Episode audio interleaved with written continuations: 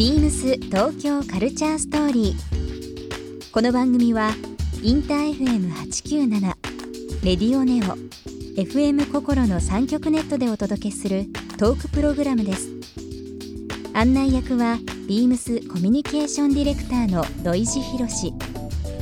今週のゲストはこんばんは、アメヤです。1週間さまざまなお話を伺います。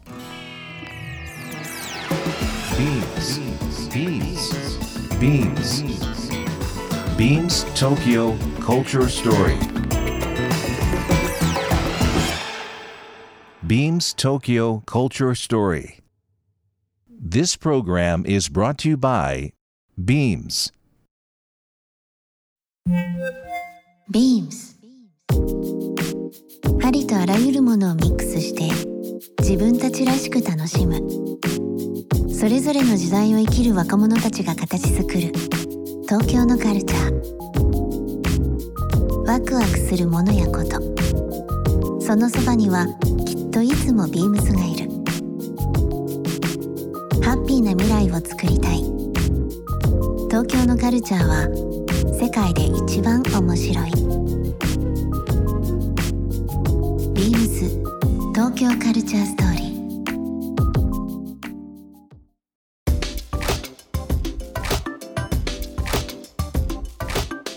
あやちゃんはその例えば音楽の中、まあ、ファッションでもいいんですけど、はい。カリスマって誰かいますか？へえ、カリスマ。影響を受けた人とか、まああ、ー音楽だけじゃなくていいんですけど、私はチャラさんです。チャラさん、うんはい。あのやっぱ女性としても、こう母親としてうも、ん、あのずっと変わらぬ美しさとあチャラさんのって本当にずっと変わんないですようねんずっと可愛い。すごく素敵な人、あとこう守りに入ってない感じ。うん。もう常にこう挑戦し続けて、こうファッションもうん。こうなんだろうおしゃれしてうん。ステージに絶対立つし、かね、ヘアカラーとかもピンクにしたりとか、うん。そういうところのこう、ね。音楽も、うん。チャラさんの音楽も好きですか？大好き。です、うん。あの少女少女のなんかこうガガーリーなところとあの女性の強さと両方こう持ってる感じ。いいなあ。そういう。うん。わかります。まあチャラさんはそうだなアミちゃんはどうですか、マミはカート・コバーンですうんね、、今日の T シャツはニルバーナの名作の「陰遊テロ」のジャケットです、ザみたいな感じの格好できました。わかりやすく。めっちゃわかりやすい。うん、はい。なんかやっぱグランジ。グランジファッション。ファッションにすごい影響を受けたので、私カートコバーンからニルバーナに入ったっていうか、あなるほど。うん。うん。だんすごい昔から男性誌を読むのが好きで、はい男性誌を見てたらこう年代のこういるんですよファッションアイコンみたいな、それにカート・コバーンが出ててあめっちゃかっこいいってなって。もうモヘアの はい。ボーダーのはい。ニット着て、もうこのファッションだと思ってそれから調べてニルバーナっていうバンドをやってるっていうのを知って、うん。あのニルバーナ世代よりちょっと上なんですよもう、はい、私が小学校の頃とそかに。うですねそういう形になりますね、僕らオンタイムだったから。なそれで調べて聞いてもう音楽も大好きになって、みたいな逆なんですけど、うん。そうか。そうそういう逆の発想なんですね。逆の入り方してるタイプなんで、うん。まあ、女の子よりも男の人の方がこう掘り下げるじゃないですか、うん。好きま好きなものに対して、うんうん。しこの好きなバンドのパンティを着るみたいな。女の子結構可愛かったら着るみたいなとこもあるんで、そう私はもうそのファッションというかそっちの方から音楽にニルバーナが好きになった感じ。ここ最近そのニルバーナカトコバーンの娘さんですけど、最近ね、うんメディアとかにも出るようになったりだとか、すごいねなんか可愛らしい子でしたけど、うん。注目されて。そっくりですよね。そっくりですよね。うん。ね でもコートニーラブのちょっとバッドガールな雰囲気も持ってまあす そうそうそうそうそうそうそう ね。やっぱ独特な雰囲気持ってますよね。あのーまあビームスも、えーファッションとまあ、音楽っていうのはすごくやっぱり密接な関係だと考えてますし、まあ、世代としてもお二人のような、えースタイル学校の方々にも多く来ていただいてはいるんですけどはい。あみあいちゃんから見た、い。そのビームスのイメージってどういうイメージあります、え。ー、もう憧れのショップだでしたから、もうよく通って。あ本当ですか？はい。あの渋谷の、うん。あのあの神宮。神宮とかね、あの神南のとこですね。はい、うん。よく行きます。ありがとうございます。ね、上京したての頃はな,、なかなかこうなんかお金がなくて買えなくて頑張ってアル,、うん。アルバイトしてあの神南のビームスに行って、お洋服見るのすごい楽しあみです。な。なんかセレクトも可愛いし、うん。オリジナルもすごい好きですね。ありがとうございます。あなんかお店原宿のお店でなんかエキシビションみたいなやったりとかもしてやってますね。それこそ吉郎くんとかの、はいはい。うんこの間もね、はい。やりましたけど、うん。3月のちょうど中ぐらいですね、やったりとかしましたけど。あのなんかこう改めてなんですけどねなんかこう洋服をおしゃれして行く場所を作作りたいなと思ってて。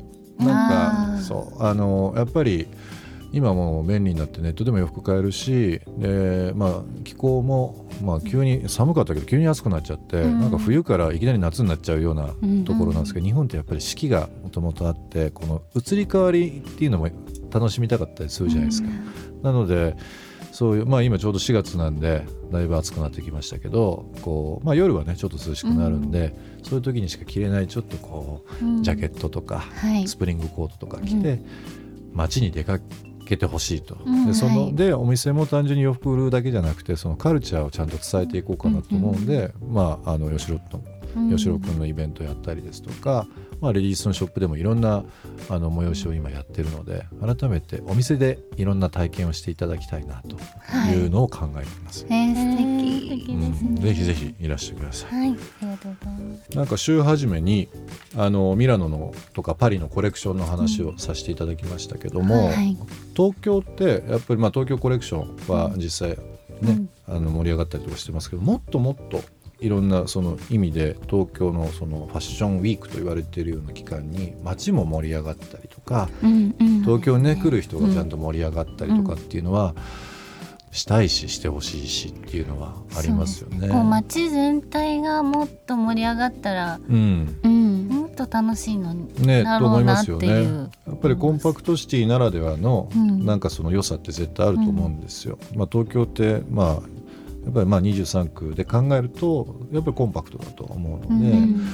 一つねなんかキーワードだったりとか、なんかこう方向性っていうのが一緒になると全体的に面白いなっていうふにそううですね。思うんですけどうん。ね。それこそおしゃれしてこう出かけるようなパーティーだったりとか、うん。イベントだったりとか、うん。そういうことことっていうのがあったらもっとこうみんなで楽しめたりとか盛り上げていけるのかなと、なんかことが増えたらそれにこう伴う思い出っていうか思いがこうもっともっと増えるから、それがどんどん後々につながっていく要素だなってうん。すごい思います。だからそう潜在的にすごくそのエネルギーはあるはずなんで、みんな興味を持ったらものすごくやっぱ深掘りするし、うん。やっぱりその環境、うん。まあ、インフラというかそういう場をいろんな形で作ったり、はい。なんかそういったのが街全体で広がると例えば公園一つにしても例えばホテルのロビー一つにしてもなんかこうまあ行ったりはするけどそこで